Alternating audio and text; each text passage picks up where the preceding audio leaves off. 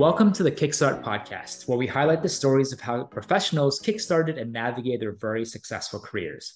My name is Preston, and on this episode, we have the pleasure of hosting someone who has an impressive career where he first got his degree from MIT in both physical electrical engineering, later worked as a developer, and then founded Floating Point Group, a fintech company in the cryptocurrency space. John, thank you so much for being on the show. Well, Preston, it's incredible to be here. Thank you so much for having me. And trust me, that is a much more glowing introduction than I probably deserve in any way.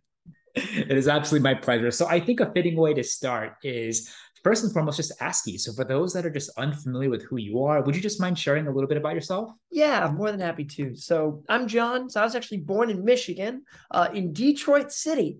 Uh, so, so, so I do listen to a good amount of Eminem. I guess that means. I grew up actually then in Missouri, so in Springfield. And then I went to school, as you mentioned, at MIT. Uh, so at MIT, I did a lot of work around data analysis, data prediction. Effectively, we were doing fun things like sticking electrodes to people's brains and trying to understand what are they dreaming or what are they thinking about. Numbers were just numbers. So I started doing some of that in the finance space too, exploring how we can study and understand patterns and trends across stocks and equities and finances. Did that for a couple of years, which is me and a couple of friends of mine. And then I was coming into being going into graduate school, and a friend of mine was like, "Come take a look at this crypto thing." And after six months of telling me to do it, uh, I finally jumped in with him, and that was back in 2018 we went through an accelerator hosted by the school actually called delta v amazing program if i ever could recommend it we did that we graduated that program in the end of 2018 we tried all of our might to raise a bunch of money and start a massive company. And we raised a little bit of money and we hired a couple of people to make a very small company. And we were kind of all living out of the basement of an apartment in New York City. Uh, and then slowly we got more and more clients. And slowly we started working with bigger hedge funds, asset managers, token projects across crypto started expanding the company. We raised a seed round in 2020, raised a Series A in 2021. We now support connections to over 50 people. We have a pretty cool marketing department that is now willfully spooling out our story to the world. Uh, and, and that's been really amazing to see. And yeah, now the company is really amazing. And so, you know, what Floating Point Group is and what we do is effectively we serve in the prime brokerage space in crypto, where we help people with agency OTC execution as well as settlement and prime financing. So we have about 40 people here in New York, a little bit in California, and a little bit over in Singapore. And honestly, it's just been an incredibly journey every day. John, that was an amazing high level summary. And uh, just hearing you share your story uh, makes me want to ask you a ton of questions. So I would love to talk a little bit, more, of course, a lot more about Floating Point Group, which is your current company. But just taking a step back bit, I'm just honestly curious how uh, I, I, know that, um, as I mentioned before, you graduate MIT in physics and electrical engineering. Is that something that you've always wanted to do? Were you always like a science or data guy even before college, and that's why you ended up at a very technical focused college like MIT? I'm just curious about your story. It's funny you say that. I would not say that I am smart. I think I am much too pragmatic for mm-hmm. academia. Uh, mm-hmm. you know, when I went to MIT, I was baffled at the intelligence of so many of my peers, mm. people that had won, you know, gold medals in the Olympics 14 times over for their mathematical prowess. And I was very impressed and awed by them. And I don't think I was ever particularly good at that. I think what I was good at is uh, just, let's say, doing work and doing brute force work.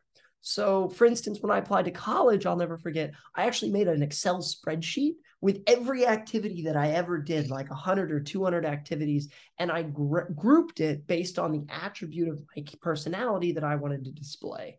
And I effectively made sure to make sure that I was well rounded and holistic and all this. Uh, not because I was probably those things, but because I just structured it to make sure that those things were apparent. So I guess what I'm trying to say is I, I think I am fascinated by data. I love data analytics. We have a research team at FPG now. I do a lot of work with them. Uh, but but but I would not say that I am particularly adept at it. I'd say I'm a little bit more just pragmatic. Ah, don't want to undersell your yourself there, John. But uh, I, I, definitely appreciate the insight. I mean, of course, uh, you have to be very well uh, aware of your qualities when applying to college and make sure you can highlight the, the proper ones. Um, so that that's that's really really cool. Um, did you ever consider a career in physics afterwards or electrical engineering? Like I noticed that uh, just you know taking a gander at your profile um, you worked for uh, a good handful of years as a developer. So how did you get into developing and why the pivot? So 100%. I really wanted to go into academia. Yeah, I like I like really really really wanted to. I actually started uh, in the PhD program at MIT mm. uh, after I graduated undergrad. I, I really wanted to go into academia because to me, yeah, I mean, so much like like to me, I'm motivated, I think, by discovery more than anything else. You know, mm-hmm. how do we mm-hmm. do things that we've never done before, and how do we explore parts of the universe that we don't understand? And so I I, I was really captivated by that. I think academia, what ultimately led me away from it, is that if you want to really change the world today, I don't think it's quite the same as it was 50, 100, 200 years ago, where kind of one person in a laboratory can really do that. Mm-hmm. I think it really takes a team, and I think it takes unifying multiple people. And I didn't think academia maybe taught you that well. I think academia teaches you to be an incredible individual. I think it could do a better job teaching you how to be a leader and an inspirer. Mm-hmm. Um, and so that's why I moved away. But I'm going to be honest, some of the most brilliant, accomplished, humble, amazing people I knew were in academia. I got the chance to work under some professors that were absolutely incredible.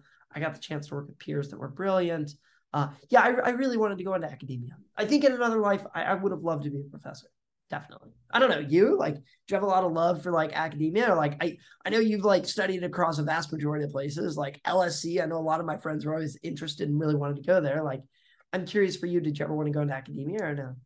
Not really. Um, yeah, I, I can't, can't say. I mean, I really vibed when you said earlier that you took a very pragmatic approach to academics because that's exactly what I did. I just focused on just doing the best that I can and then trying to utilize other times that I had to create lasting relationships and friendships and just, you know, part of it is just enjoy being a student, right? But uh, my my father was actually in finance. He was in business. He he worked a little bit in the hedge funds world. So I thought for the longest time I would go in the finance route.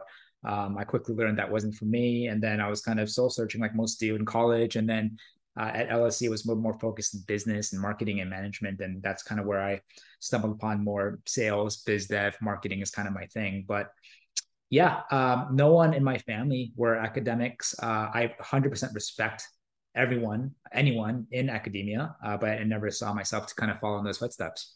Wait, let me ask on that. It's funny you mentioned in undergrad you focused on kind of building connections with other people. Mm-hmm. See, it's so funny you mentioned that. So I wasn't smart enough to do that. when I was in undergrad, I just thought it was about learning. I, I think I totally agree with you. I think some of the advice that I typically say is like, if I could go back to college, the one thing I'd do differently is I'd go to a hell of a lot more parties and I'd study a hell of a lot less. Right. Like at what period during life are you so surrounded by such a high concentration of brilliant people that are really going to do great things? Mm-hmm. Um, and so yeah, I resonate with that a lot. I, I, I'm I'm just lucky that I did that in college. I mean, I get really jealous when I meet people who are like, you know what, I have lasting friendships from middle school or high school and go way back. Um, I didn't I didn't make any effort in high school to make friends, and I'm glad I did a little bit in college, and then of course a little bit more in, in grad school afterwards. But yeah, I think college the greatest value add is finding all these great people, putting them together, and then if you can kind of create relationships from that, I think you know a lot of them can last a lifetime. I 100% agreed. 100% agreed on that, particularly also the lifetime part. Yeah. But I did want to ask you if you were to go back in time, would you have gone back to MIT? Or let me ask you this, John. Was there like another university that you were about, almost about to go to? You're conflicted. You're like, is it MIT or is it X? So I'm not going to name the other one. Okay. I, don't want to throw shade. uh, I'm not about that, you know. Um, no, I think my father okay, I'll say a university that I did not get into because that's always a fun one. My father, after I got into MIT, really wanted me to go to, really wanted me to apply to Harvard. Mm-hmm. Not that I would get in and go, uh, but just so he could say that my son turned down Harvard because uh, because he really wanted to do that. Unfortunately, they rejected me because mm-hmm. I was a little bit of a jerk during the application process. So I think I learned that one. No, I think I would go to MIT again. I don't think there was another school that was seriously in the running for second. I I I I liked the idea of MIT since I was a kid because I liked how nerdy it was. I liked how unique it was. I'm actually really saddened because I think the university is changing its ethos in a couple of ways on these fronts. Um, and it's and, and it's kind of scary to me. But no, I I, I think for me, I, I I was pretty hell bent on MIT from an early age. Well, let me ask you this. This is jumping a little bit ahead, but I, I you just kind of inspired me. So for a founder now of your own company that's growing fast, Um, do you feel a level of affinity or excitement when you see people coming out of MIT? You're like, oh my God, he's another MIT grad like me. Uh, do degrees and schools and caliber uh, academic institutions matter to you, or are you all about are there more important attributes um, than than you know whatever college you went to? So like, what what is your perspective on that? So I, I love your question on this. I spent a lot of time recruiting. I probably spent half my life recruiting. Um, our criterion is that someone has to have accomplished something. Right. So if you apply to our company and we're looking at your resume, the goal is you need to have accomplished something. That accomplishment can be broad. So for instance, getting a job at Google is 100% accomplishing something, right? Like, yes, it's not the end all be all, but it definitely takes some brains and wits to do it, right? Getting a getting into MIT definitely takes something. Going into grad school at an incredibly good place definitely takes something starting a company or having a GitHub repository where you create some open source repo that like is very successful definitely takes something. So no, I don't think that I have a particular love for people who came from MIT or kind of a particular bias of that. I do think people at MIT are good at sussing out. Let's, uh, I don't want to use French here, so let's just say they're good at sussing out uh, non-legitimate statements, or they're good at cutting to the heart of matters right? So one of the things that I really respect about the community is they kind of know what questions to ask to really kind of hit the nerve really quickly. Mm. Uh, and I think that that's a really good skill. I think that's an incredible skill because uh, I think a lot of life is filled with fluff. Mm. Um, so, anyways, I, I would say that. So I, I, get excited in the sense of like I think I have a better idea over how that person. I have a better mental model over how to communicate with that person, and I have a shared vernacular with them but I wouldn't say that I have a particularly massive bias one mm. way or the other. It's good to know. As long as, like you said, you put it aptly, like if, as long as you accomplish something, uh, it doesn't matter where you went to college, as long as it's something that you know they can be proud to talk about and, and something that you and the team can obviously be impressed about, then it's perhaps worthy of conversation. Yeah, 100%. Because I mm. think the reality, so it's funny because I, have thought about this. I've actually, we've hired more people from my high school than we have from my college that I went to. And I went to school at a random high school in middle Missouri. And you might think about that for a minute, be like, John, that's pretty crazy. What the hell? But it actually, I think, makes a lot of sense because the reality is that MIT teaches people to be incredibly brilliant, mm-hmm. but not necessarily to do whatever needs to get done to get the job done. Right. The reality is a startup's a lot of unsexy work. Spent most of my morning today, like talking to banks or like changing statements or like changing settings on different password applications, right? A lot of a startup is a very unsexy work and it's very unappealing work. Uh, and so I think that you need to kind of have a certain level of grit and a certain level of like, I need to still make it. Like I, I I'm not there yet, right? I haven't succeeded to where I want to. Um, and so I think there's actually almost a negative bias over really mm. great universities because they almost disincentivize people from that attitude, mm-hmm. right? Like we have an interview during our process where we call it the project management interview, which is effectively doing random things with people. It's like going on Wikipedia scavenger hunts, like start at pair and see how many words it takes you to get to like Barack Obama right? Or go and see how quickly you can make like a Google Sheets and import a bunch of data and generate a bunch of graphs and do a bunch of things, right? The reality is that 90% of life is just doing random tasks. And your B- B- ability to do those things competently, effectively, and quickly, I actually think that's like the single largest predictor of success. Mm. Um, so, anyways, that's that's that's what I think I would say on it. We're like, I think MIT is an amazing bar because if you've done that, then it's unquestionably obvious that you have a certain level of talent. Mm-hmm. yeah, the reality is talent's everywhere. And I would imagine you see that particularly in the recruiting world a lot. Like, I mean, just statistically speaking, you probably place people more from outside of top tier universities than inside of top tier universities, right? We do, and I, and actually, I think that's a great, uh, great fact that it's happening like that, right? And so pe- people understand that there's a lot more to a person than what what college you go to. Naturally, like you know, as, as you talked about, certain types of colleges whether it's like the recruiting or filtering the qualification or maybe some some sort of bias or something in common that they have together like that's totally something that i think uh, people should be aware of but i think on the whole yes i, I think uh, especially in our industry depending on the type of positions they're recruiting for um, there are certain other levers that are you know as important or even more important than obviously your academic background um, I wanted to. So you you hired a bunch of people in Missouri from your high school. So were you just a really popular person in high school? uh, and you just reached out to a bunch of old friends and then you're like you know what i'm done with socializing i'm not going to socialize at mit like how did that happen for a company now that's based at new york city Uh, I appreciate your question. Yeah, it was honestly happenstance. Um, I think I was particularly popular in high school. I was popular because I, I was on I was on the debate team. Mm. Uh, I, I I talk probably too much. My girlfriend calls me a yapper. Um, so anyways, so I was sorry, this is the stupidest joke I'm telling all day. Yes, I was on the debate team, and our debate team was surprisingly really good. Uh, we had a debate coach, Jack Tuckness, who was absolutely incredible and just an amazing human. And uh, we we had a very close knit team, and from that, I think I got close with a lot of friends and other mm. people because it was a love of kind of doing a common thing that we did that we did pretty regularly. And I think I had more free time in high school than I did in college because college I was kind of busy trying to do different things.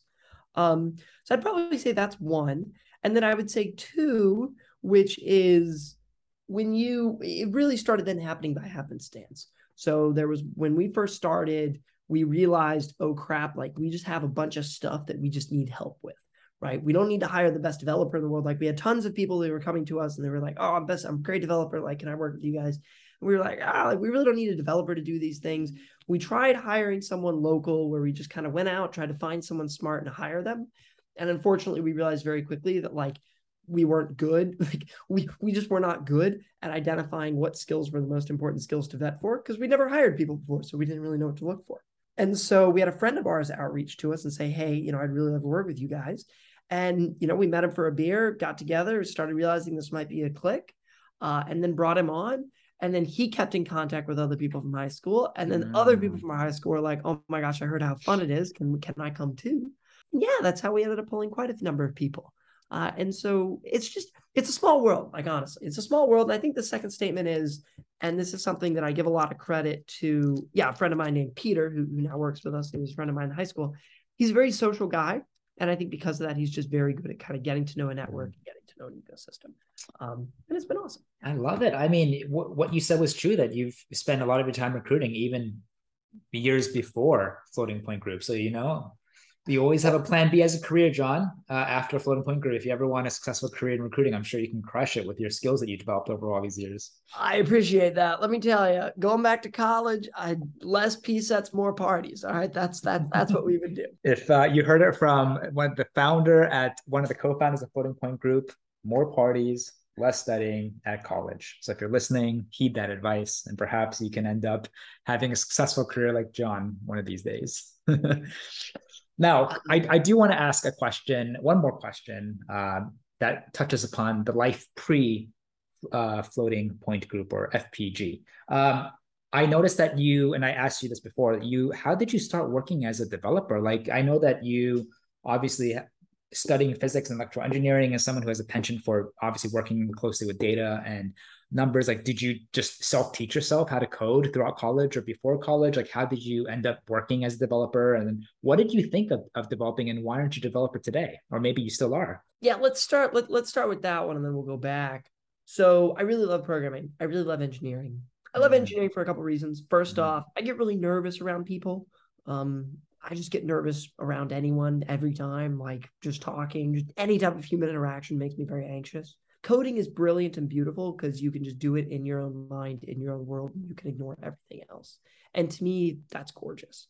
So I actually still reserve one day a week, actually Tuesdays today, uh, for getting to program the whole day and not talk to people. So I've gone to like one meeting today. I've sent maybe two emails, uh, but I get to program and I get to work on fun things all day.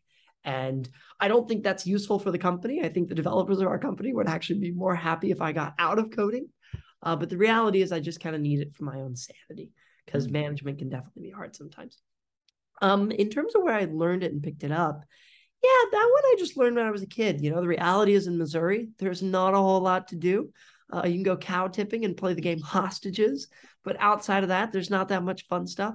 So I picked up a book, uh, Introduction to Java Programming by David J. Eck, uh, and it was 12 chapters, and it was amazing. And I spent about a year doing it, studying it, and then uh, MIT uh, MITx actually then came out my senior year, uh, or sorry, actually my junior year. That's right, uh, six double o two, uh, circuits and electronics, taught by Anant. And effectively, I took it And so I took this Java course, just kind of reading through the textbook and building everything and doing everything.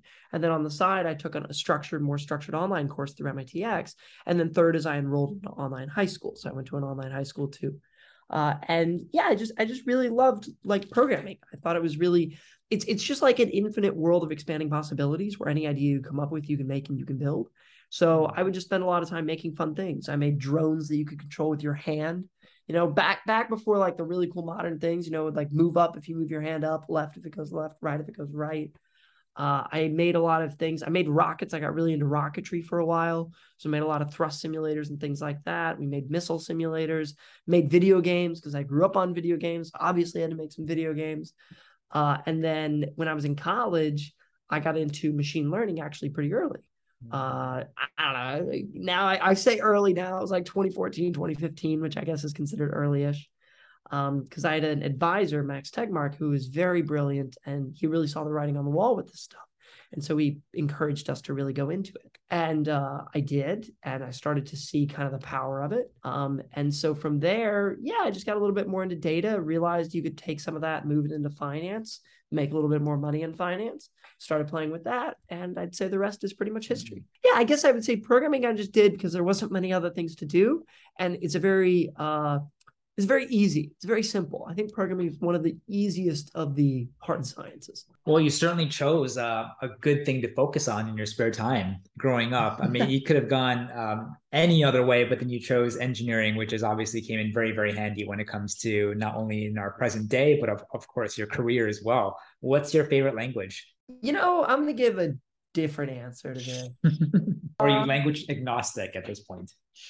I think my favorite language of all time was TI Basic. I think that was my favorite language. It was so on the old calculators, the TI 84s, they had a language called TI Basic, which you could program programs in on your calculator. I love those calculators. Uh, yeah, yeah, yeah. yeah. Uh, and I used to make programs and sell them to my friends to like answer all the questions on the test, right? So they could put in all the problems and it would easily generate it. And I think I spent hours and weeks. I would write down on a notebook I brought that calculator everywhere because because no one knew, right? Those were back in the days they wouldn't let you use phones or computers during class, so you could use a calculator. Uh-huh. So I would just program on my calculator in the back of every class, Spanish class, whatever class, and I really love that language. That language is really fun. Wow, you know, you can also program games on it. I don't know if you had games on yours. Did you make any? Did you make any special games? I did not make any, but I may or may not have used it, the calculator, sometimes to competitively get ahead on quizzes and tests in middle school and high school. Yep, that's that's 100 percent synthetic algebra. Honestly, I forgot mm. about that thing entirely until mm-hmm.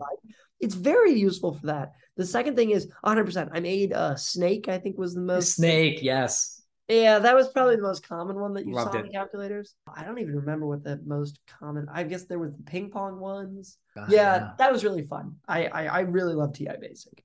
So I think it's absolutely fascinating uh, that you essentially self-taught yourself. So again, um, tying it back into just recruiting again, I'm, it just made me wonder. So how how do you feel about engineers today with like a proper official CS degree versus those that kind of like you got into the field untraditionally or they're either self-taught or whether through boot camp or some other means um, do you think one is better than the other or or not? Like it's just a very dynamic conversation in our field. And for someone that like yourself is still coding to to this day and obviously you did you probably honed a lot of development skills at college and and beyond but uh, you know, someone that literally picked up a book and then taught yourself. I mean, I, I think that's incredible. So do you naturally connect and you're more empathetic to those that follow that same pathway?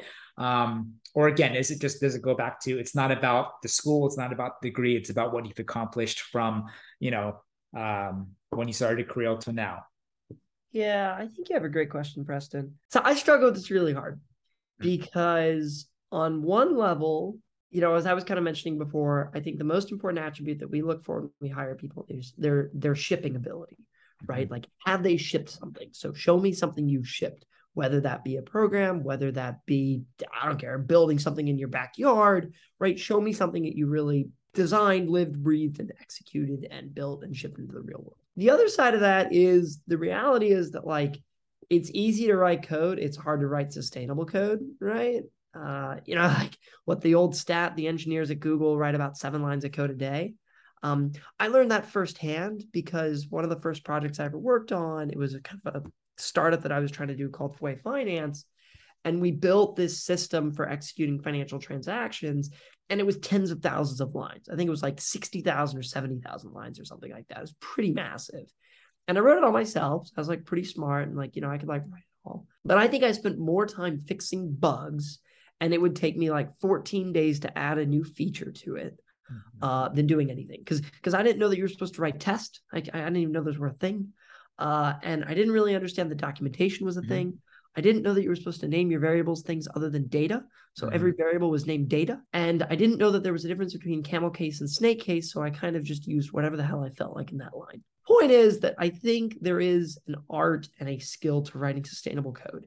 So to me, I think the best trade off is the following I think you want someone who knows how to write legitimate, real, scalable code. So the honest answer there is I don't think you learn that at university. I think you got to learn that on a job. Like I think you got to do that somewhere. And if you don't do that, then that's totally fine. But just be knowledgeable that the first six months, wherever you go, you're going to be spending time just learning how to write good code. Then I think beyond that, I don't think any of actual algorithms matter. I think it's just how you ship. So, mm-hmm. you know, the other analogy I use is I'm an electrical engineer, right? I got a degree in electrical engineering from MIT. I never soldered at any point during my college experience. I never soldered. I never learned how to make a PCB.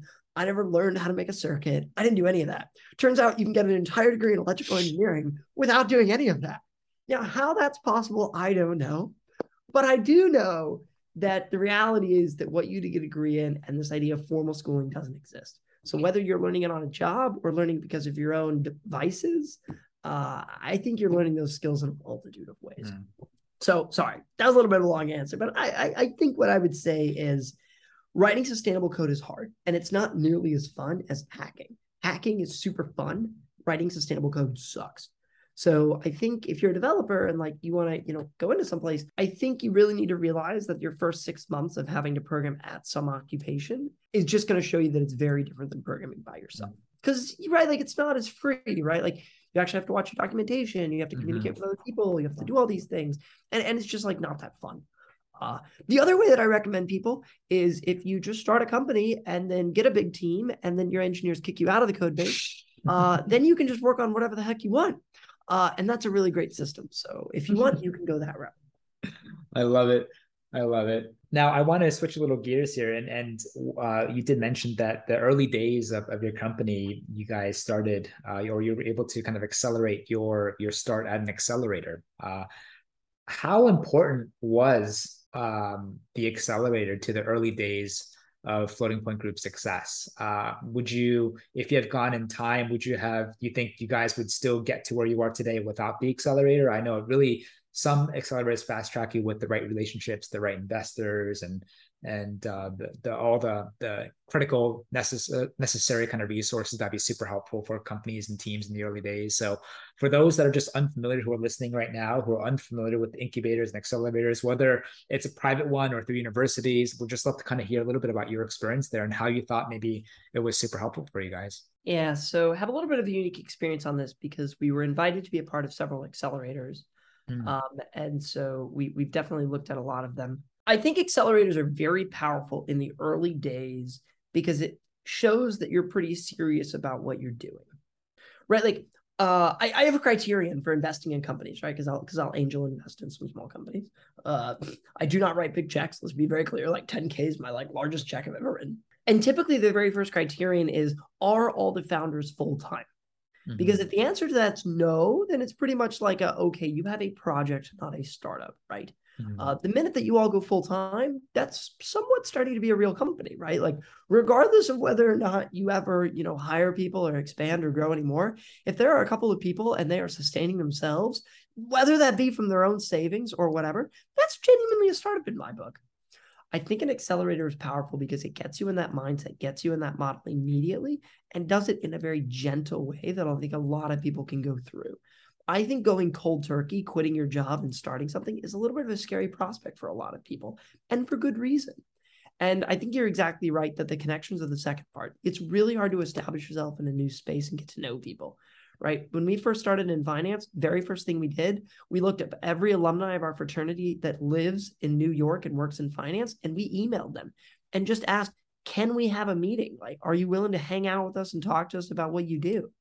Uh, and the accelerator kind of multi- multiplied our network beyond that.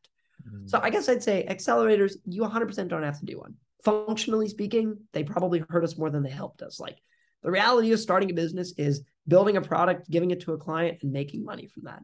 Startups don't really optimize for that. They ask you, what are the long term differentiation advantages? Or what is your long term business model? Or what is the TAM? Those questions are irrelevant when you're trying to get started. You're trying, trying to get a dollar from someone.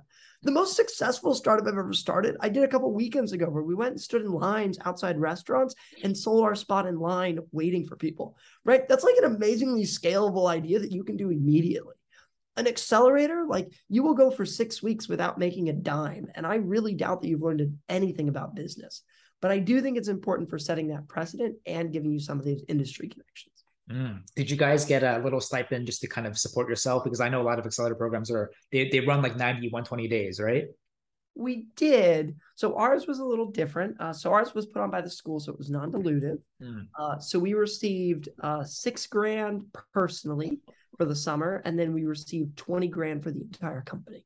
Uh, so we didn't get much money. We effectively put it all in a big bank account, got a mm. three bedroom apartment, rented out the third room, and lived in the other two uh, and we had that subsist on us until yeah that plus savings until we could like finally find investors plus a customer I love that. I mean, thank you for sharing. I, I, think it's very easy to, for a lot of people who wish to be a founder one of these days, or they just, you know, all they know about startups and technology are the movies or TV shows or the, you know, the Crunchbase or Business Insider articles that are just glorifying uh, the lifestyles of founders. But in the early days, it's difficult. You you have no idea if your company will succeed, and you just have to be scrappy and lean and do exactly what you just talked about.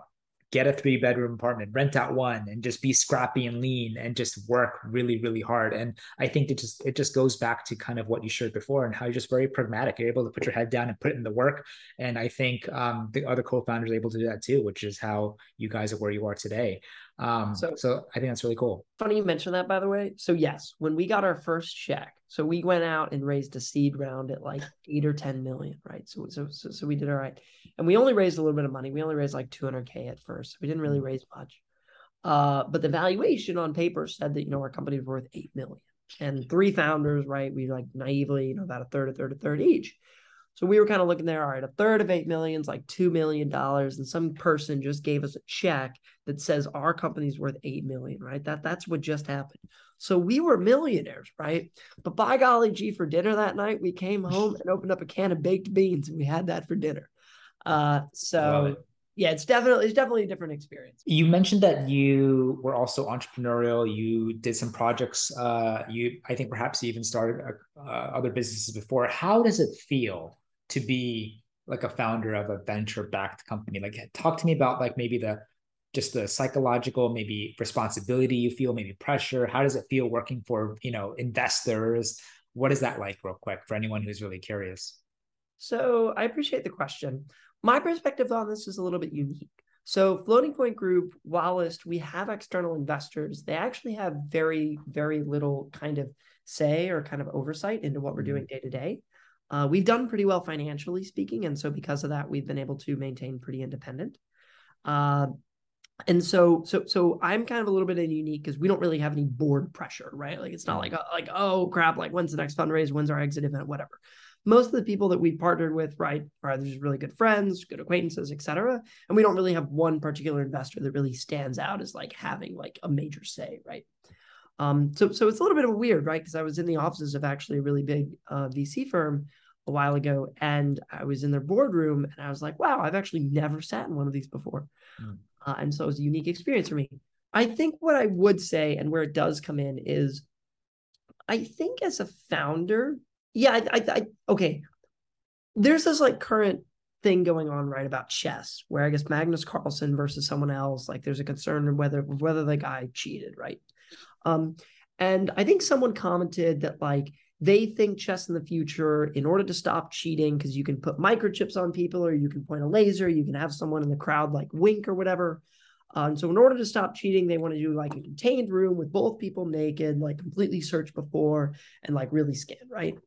And someone's kind of commenting that like when you need that level of we need that level of like skepticism mm-hmm. and right like being nervous and paranoia. Mm-hmm. it really breaks down society. So the reason i say that is i think it's similar to being a founder. The reality is that you get a lot of control. Like you can make a lot of decisions. Like you could do an additional stock issuance. You could decide to like you know liquidate the company for all of its holdings and stop. You could decide to completely pivot the company and take up and go a different way. So I think that there's a lot of the industry that's built on goodwill. Um, and so I don't think a lot of things are written down. So when you kind of talk about external investors, the way that I think about that is it's another group of people that I need to be cognizant of their interest, right? These people have said that they believe in us and they have given us money at a certain price point, a certain point, and it's my duty as the fiduciary to make sure that they get a solid return on that money, right? These are people giving us their first life savings. These are people giving us like a small check out of a larger portfolio. These are people that told me point blank, like when they asked me, like, what are your long term goals for the company, right? I have to tell them, okay, this is where we want to go. This is where we want to be. And I have to be able to like stand in front of them and kind of justify why we did or did not get there. So my whole point on this is saying, if the chess world doesn't need to go to the point of sitting in glass cages, right, and doing all this madness to stop cheating, I think the founder world similarly will continue to exist on a lot of promises. Mm-hmm. Promises that are a lot of unwritten, but promises that are really built upon just an industry of trust and responsibility and just interpersonal relationships.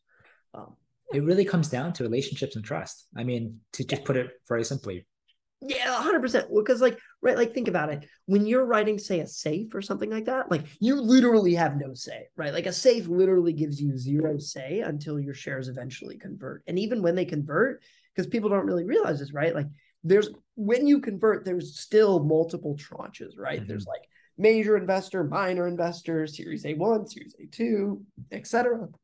And so the reality is that like, yeah, you your opportunity for like speaking up is kind of like you know you going to i'm trying to think of a really good example here. You going to blackrock and saying that you have a problem with x y or z right? Like the mm-hmm. reality is that you're a small fish in a big boat.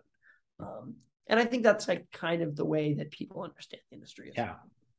that's a great way to think about it too. All right let's uh, quickly shift gears and just talk about floating point group. So one more time if you will john would you be able to just share in just layman's terms like what does your company do 100%.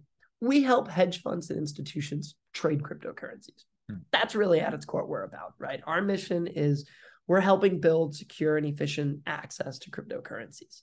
Uh, we do that in two ways. One, we help people with massive trades.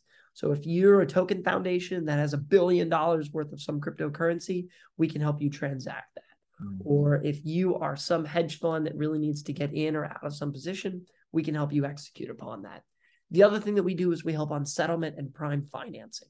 So if you don't want to open accounts on 20 exchanges, come talk to Floating Point Group. We'll give you access across that ecosystem, have it be more secure, have entitlements built on top of it, and have lower fee rates across the exchanges. At our core, we help institutions execute across these places, and we build secure and efficient access to cryptos. That's interesting. The second point, because what's the alternative of not using you guys? I, I would literally have to go to 20 different exchanges and go through the sign up flow on every single one of them. So it's with terrible. with you guys, you just do it once, one and done type of thing. Hundred percent. Like Very it's cool. terrible. You go and talk to a lot of these crypto funds, they'll be spending 40, 50% of their time on operations, hmm. right? They'll be spending it asking one developer to send money from this exchange over to this exchange so you can buy this token that's only traded over here. Hmm. Or it'll be some founder talking to some lawyer to try to set up a structure in some new place or new location to onboard with some different exchange that they've never worked with before right? And each one of these exchanges are non-standardized. Their technology is non-standardized. Their compliance procedures mm-hmm. are non-standardized, right? So it's a lot of work. So, you know, particularly if you're a small fund and you don't have an operations department that's that size, it can be really struggling for you. And then I mm-hmm. think on the other side of it is if you even are a larger fund, the problem is these exchanges are not really set up to handle institutions, right? Consider a Coinbase or Kraken account, right? They don't really have roles, right? You can't really have like an auditor and a trader and an approver and kind of all these different segmented kind of actions. And so that's another thing that we kind of build on top is we build an entitlement system where you could say, okay, well, I want these people to have to approve everything, right? Or if you're withdrawing more than a million bucks, I need two or three or four people to approve it. Mm-hmm, mm-hmm. And so I think at the end of the day, it really comes down to these exchanges, just the majority of their revenue is coming from the retail side, and mm-hmm. that's what they're built for. And so you really need another set of tools if you're going to target the institution. So the main users of Floating Point Group are institutional investors, correct? Is that like major funds, hedge funds? Do you ever think you're ever going to roll out some sort of vertical for the average retail investor, the average consumer? Uh, or you, don't you don't even want to go in that space and affiliate with that with crypto. I don't think so. I think okay. There are some parts of our tech stack where we've been interested in okay, how do we bring this to a larger audience? Because I believe in the mission of crypto and I want to help further it and I want to do that on a larger scale. Mm-hmm. Um, but I think as of right now, we are much more likely to partner with institutions that support retail than we are probably to start offering directly to retail. Gotcha. I would imagine, though, for a new young company like you guys to be able to get business and consumers, uh, especially if you know you're targeting the funds, um, to be quite a, a, a difficult or maybe long or lengthy process. If you, I'm, I'm sure a lot of these hedge funds out there are getting pitched left, right, and center uh, with with the newest tech. So do you guys find that you're unique unique enough where you can almost bypass that and it's actually a lot easier than you thought, or um, did you put in a lot more effort than you thought initially to kind of get these initial conversations like kind of off the ground? I would say right now this is going particularly well for us. Hmm. Um, I would say right now we've hit this really beautiful point where you know we've really started to see a little bit of inklings of product market fit in different areas. Like we've seen, and it's just really beautiful to be able to say that. Like we've really been able to see a lot of customer conversations close a lot more quickly. Uh, right? Like from first conversation actually signing up for our services. We've seen inbound increase pretty dramatically. We've seen just people willing to take a lot more meetings. So I would say actually right now, I would say our sales side is going incredibly very, very well, or at least compared to where it was prior. Hmm. Uh, you know, I, I don't know how other companies are. I've only worked at one company, um, but I could at least say that I think it's going pretty well. I think that's kind of a factor of a couple things. One, I think that's I think it's us building a good product. I think definitely everything always starts with that. But I think it's us learning and being honest with ourselves about how people use our product mm-hmm. and our services um because i think for a while we didn't totally understand all the clear use cases. So like for instance sometimes we'll work with a hedge fund who just wants to do a lot of very active trading right? Mm-hmm. hedge fund that wants to buy something and sell something and buy something and sell something. And we work with some of those and, and we support them and they're great. But the problem is that they're not amazing customers. Because mm-hmm. if you think about it a hedge fund lives and breathes and dies by how much money they make on every single one of those trades. And they kind of consider that some of their core competencies so when you go and pitch them, you're kind of pitching against them, right? You're kind of saying, well, we can do it a little better. You know, we can sell this Bitcoin a little better than you can. And so we're going to help you out and do it. Right. And if like you're a hedge fund and your core business is trading, you're probably going to look at us and say, like, nah, I think we can sell it just as good. Um, so I think us then realizing, okay, well, maybe those aren't the greatest, but there's you know, there's gaming studios that have tons of tokens that like their business isn't trading, but they still need to get money for them, mm-hmm. right? Or there's asset managers who their business is just making huge long-term bets. And, you know, those are kind of groups that we work with. Mm-hmm. So I think it's being more honest about what groups we're really good for serving and what groups we aren't. And we've seen that be very, very, very profitable and selective. You're definitely right that the ecosystem is competitive. It always is. It's financial services. Uh, but I'd say right now it's going pretty well for us. Mm. For uh, you said that your team has about 30 people now. Is that correct? Uh, yeah, we have about 30 people in and around New York. We have about another five kind of in California and in Canada. And then we have about six over in Singapore. That's amazing. What are your thoughts of in office versus remote versus hybrid? Oh my God. This is going to be the hardest question I have to answer today. There's no right or wrong answer to ease the pressure off, John. Well, how about this? What are you guys doing now? I would say right now we're doing hybrid. So mm-hmm. effectively on Thursdays, we kind of have people kind of come into the office and say hi, kind of get together, sync up. Mm-hmm. And quarterly, we'll have the engineering team get together. And then we do retreats pretty regularly to kind of synchronize everyone. Um, our Singapore team pretty much goes into the office every day. We kind of have a group of about, I'd say 10, 12 people that go in every day in New York. Um, I would be in the office today, but I've been feeling a bit under the weather. I don't know. I struggle with this. I don't know the right answer, and I really wish I could tell it to you. Mm. On some levels, I really would wish that we would go fully in person because I think I agree with what it was Elon Musk that said, "Oh, you can stay home pretending to work or whatever." Uh, I think I do agree that people probably work and are less responsive uh, when they're at home. Maybe I'm wrong with that, but I know that the responsiveness at least goes down. And so I know mm-hmm. there's an image that people don't work as much. But if I think about raw horsepower, if I think about, say, an engineer, or I think about just my day or whatever, the reality is I'm a lot more productive when I stay at home. Now, maybe mm-hmm. I'm not. Maybe that's not true. The other thing that being in the office is really good for is morale. I think it really helps people's morale and makes them feel connected and kind of together as a family. So, anyways, I don't know. In some ways, I think it would be really great for us if we just all kind of went back every single day because I think morale it would just be amazing for. Mm-hmm. But I balance that too because a like I think it has an impact on recruiting. A lot of people only want to join companies that are hybrid, and two is I think you got to respect different people's preferences. Um, so I don't know the answer to your question. I wish I did, but that's kind of how I think about it. Yeah. Yeah. You know, talking to many founders, we see them sprinkled across a broad spectrum. Uh, on one hand, you have founders that you said before, like, you know, as a founder, you have control. So some of them uh, are conflicted with uh, with what to do with their team, but some of them just be like, you know what, I prefer in office. So my whole team's going to be in office. I prefer remote. So my whole company's remote. It is the lay of the land. Um, on the other hand, we have a lot of founders who are just constantly watching uh, what the market's doing, what others are doing, what big tech's doing, and just trying to um, figure out a solution that's best for the team, not just for the short term, but long term. And then uh, obviously, uh, all the other companies fall somewhere in between. But um, I, I, think recruiting it's particularly interesting because for those that are fully remote, yes, like you know, instead of just focusing on local talent, now you open it up to talent across the country or the world. Um, those that are still hybrid are still confined within the geographic limits of, of your local city.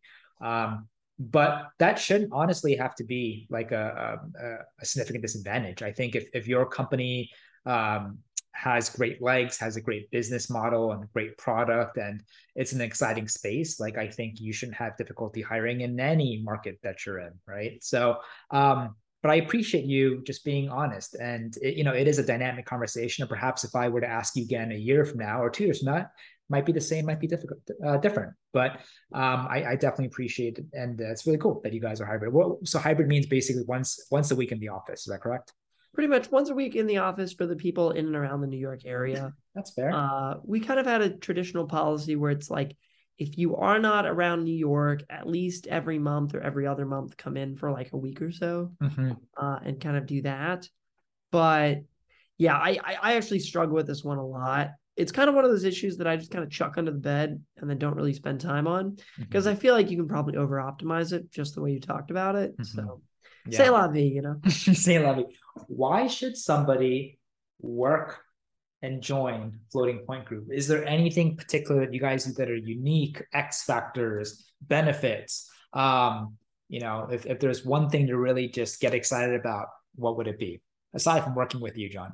First, first off, like there's a lot of hella nice places to work, right? There's a lot of really incredible. There's a couple of really crappy places to work, and I'm not going to name those, but let's just be clear: there's a lot of people on both sides of the spectrum. I think what we've done really well is we're very much family people group, mm-hmm. um, where I think that we all are kind of a family. Uh, so we have like a channel for memes where we're like constantly sharing memes with each other about different things. Uh, effectively, every person on the team has a uh, icon in Slack. Uh, sorry, I should be more clear. It has it has one of the React emojis in Slack, and so we're kind of constantly using those to respond to different things that kind of mean different things. Um, and we just kind of spend a lot of time like getting to know each other and kind of spending time as a family. So I'd say that we really build a very congenial, nice family atmosphere. Secondly, is I'm going to be a little bit biased here, but if I were to think on behalf of someone's shoes, like, what are you looking for in this world? I think people are looking for a couple things. First off, you want to be a part of something big, right? You want to be a part of something growing. Well, we're 40 people. We've been 10xing every year for the past couple of years. I think we have a pretty good trajectory. I think we're working on some pretty good stuff, and I think we have some pretty good software and some pretty brilliant people. So I, I think, yeah, you have the chance to join something that at a pretty small stage uh, that I think is growing pretty rapidly. Secondly, is I think you want somewhere that challenges you, that teaches you new things and forces you to work very quickly. Well, in a 40 person company, you pretty much have to wear every single hat in the book. Uh, there are people on our team that help with the finances and also do all the recruiting. There are people on our team that will do all the software development, but then have to trade on the weekends. Mm-hmm. Um, and so I think if you're looking for something where you have to get exposure across a lot of things and learn, I think that we've done a pretty good job optimizing for this. And I think the last thing I'd say is you owe it to yourself that wherever you go and work, you get the chance to learn uh, just about how companies work and the inner workings of them and what that looks like. Mm-hmm. And we spend a lot of time teaching people about, like, okay, these are the core components of a startup. This is how we started. This is the core things that we do. Um, yeah, we've even had some alumni of ours like go on to like start additional companies and kind of do more things, even like know that we're pretty small. Um, so I think the reality is that, yeah, I think we've done a pretty good job creating a culture as a family, creating a culture that is incredibly high paced and very demanding. And then I think third is I think we've done a good job of making sure that it's teaching along the way, right? It's very like academic in nature. We're very disciplined. We're like, okay, these are the considerations. And we're very transparent about most things, right? You can find posts online from myself about how we think about compensation, about how we think about our competitors. You can go to our website and like pretty get an accurate data dump of like, what do we do? And kind of actually who do we serve and kind of where do we go? Um, so, so I'd say that like we've I don't know. I, I, would like to say that we've created an incredibly intentional and well thought out culture, and I think we benefit from that strongly. Certainly. I mean, you you definitely mentioned a handful of things there that I personally vibe with, and and you can easily focus on when it comes to recruiting or just getting your narrative out there. So I appreciate that. Um, I'm glad you brought up comp real quick, John. So like, just real quick, what what are your thoughts on just comp and being fair uh, in this very competitive market, growing a company in New York City because there are a lot of companies around your stage and smaller that are still following the whole um, the founders kind of mindset like hey i want to attract the right person. And because of that i want them to get excited about the equity and we want we're okay giving them like a very low ball you know relative to market salary. Uh, and then there's on the other hand uh, um, equal amount or more companies uh, similar to your size again or smaller like you know what like this market is insanely competitive and we understand that salary is a big component to a lot of people when it comes to deciding where to work and we want to do whatever we can even though we are against bigger more established companies like and big tech with you know bigger deeper pockets so like what are your thoughts on that yeah. So the very first thing to say about this is every company in the world should be spending time thinking about their comp philosophy, how they think about it, how they target it, how they go about it. Um, I have a good medium post on this. If there's any early stage founder out there that wants to think about like how do we think about our comp philosophy and our comp structuring, please feel free to take a look. I spent a lot of time kind of putting it together and structuring it. And I think I did a pretty good job. Yes. So I think the very first thing is you need a comp philosophy. Mm-hmm. Uh, for instance, one of our core tenets of our comp philosophy is that we're highly intentional with our comp. So we're very structured with the way we do comp. We do comp reviews twice a year. Uh, and we effectively, during both those times, benchmark against both the market, look at everyone's, understand kind of where things are at, et cetera. Um, we also during those look at how much have we been losing offers to comp or kind of where's our target for that, right? And generally speaking, our ratio is pretty good. So I'd probably say I think the number was like around 80%. So 80% of our offers or personnel things like never involve comp, right? The reasons why people join us or, you know, the unfortunate reasons why people leave, right? This has nothing to do with comp in at least 80% of cases, right? Which, which to me is like a good benchmark, right? Like, mm-hmm. okay, maybe we could like change the way we're doing this and increase that to 90, but like, eh. Um, our comp philosophy has about four key tenets we are sustainable in the way that we compensate. So effectively, what we do is we benchmark to 75th percentiles of the market, um, and then split that based on equity and cash, and then give people a range of offers where they can choose whether or not they want higher cash or higher equity, and they can kind of sliding scale that as they want.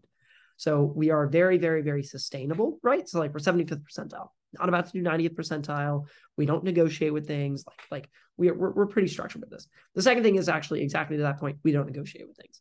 Um, so this is like more of a kind of personal thing here, but I just feel really icky whenever people join and if they negotiate, they get say 10% higher or 10% lower. Um, and then you start getting these really bad games where you're like, oh, well, you know, if they actually asked for a lower salary, but we were going to give a higher one, do we just give them the lower one? Because like, mm-hmm. ah, well, that's how much they're asking for. Um, I think all that's like terrible. I think it's really icky. So we just don't negotiate. So we're pretty intentional about the way we construct these offers. We give people the offer. People will very regularly ask, "Hey, can I negotiate?" And then we will send them a very long email to explain to them that they we do not negotiate. Um, and again, like sometimes we will lose candidates from that, but in 80% of cases, we don't. Uh, and so I'm okay with that because it means I don't have to negotiate, which is great. Uh, and so that's our second thing. Uh, the third thing about it is that yeah, we're highly, highly intentional with our compensation. Um, and so we just spend a lot of time thinking about it. We publicize about it. We talk about it. Uh, we share with people about it, um, and we go about it. Um, and then lastly is, and this is going to kind of sound silly, silly, but I think it's true. We compensate based on the value that one provides, not the level of experience they have. Right. So we have people in the company that are pretty junior, that aren't managing anyone, and they're just ICs.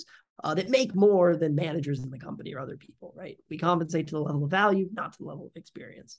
Um, and so, yeah. So I guess what I'd say is compensation, be highly intentional with it. I don't think it's actually as big of a thing, particularly now that the market's cooled down. I don't think it's nearly as bad. And I think it's just going to get better because, you know, the government's just trying to make more unemployment right now. So go team when they do that, you know, comp will always come down. Um, but that's high level how I think about it. Yeah, yeah no, I, I love it. And, and I think the fact that you are intentional about it sets you apart from many others. And also just the fact, the simple fact that like it's the easiest thing companies have control over. Yeah.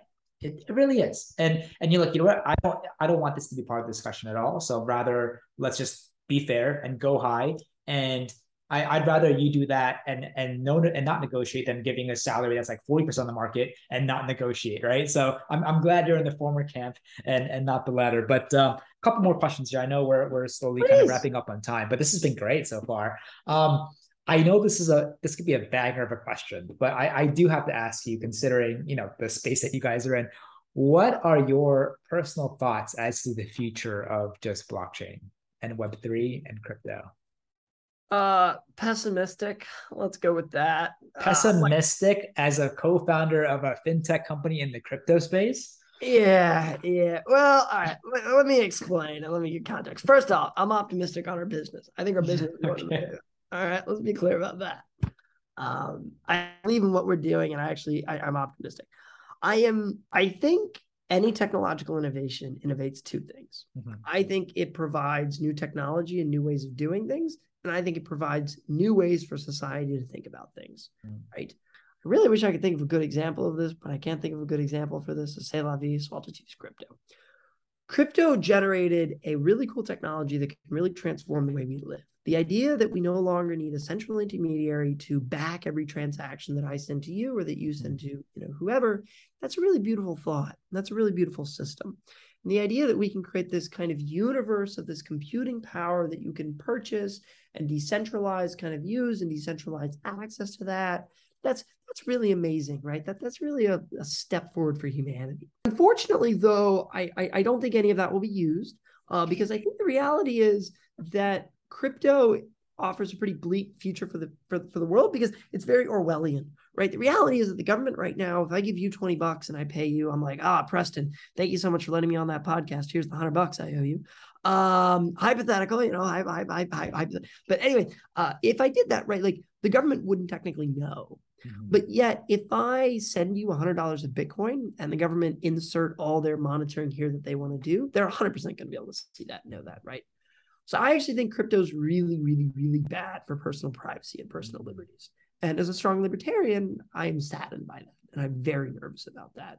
I'm also nervous about this idea of decentralized computing being used at large scale, because I think you're seeing more and more large conglomerates, like economies of scale, are pretty much always going to win out, right? Like proof of stake versus proof of work can be pretty much summarized by the statement of like it never made sense for people to be mining in their basements because they didn't have economies of scale. So then they moved to working out of these massive data warehouses mm-hmm. and then people were spending massive amounts of money in order to do all these things right?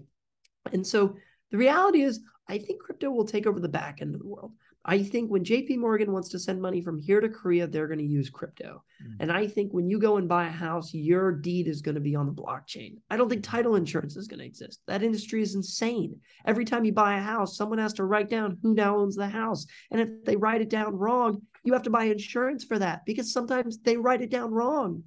And I think that's insane. And I think that should be NFT'd. And so, and I think all stocks will be tokenized and put on the blockchain. I think all voting will be done the same way governance is done in crypto.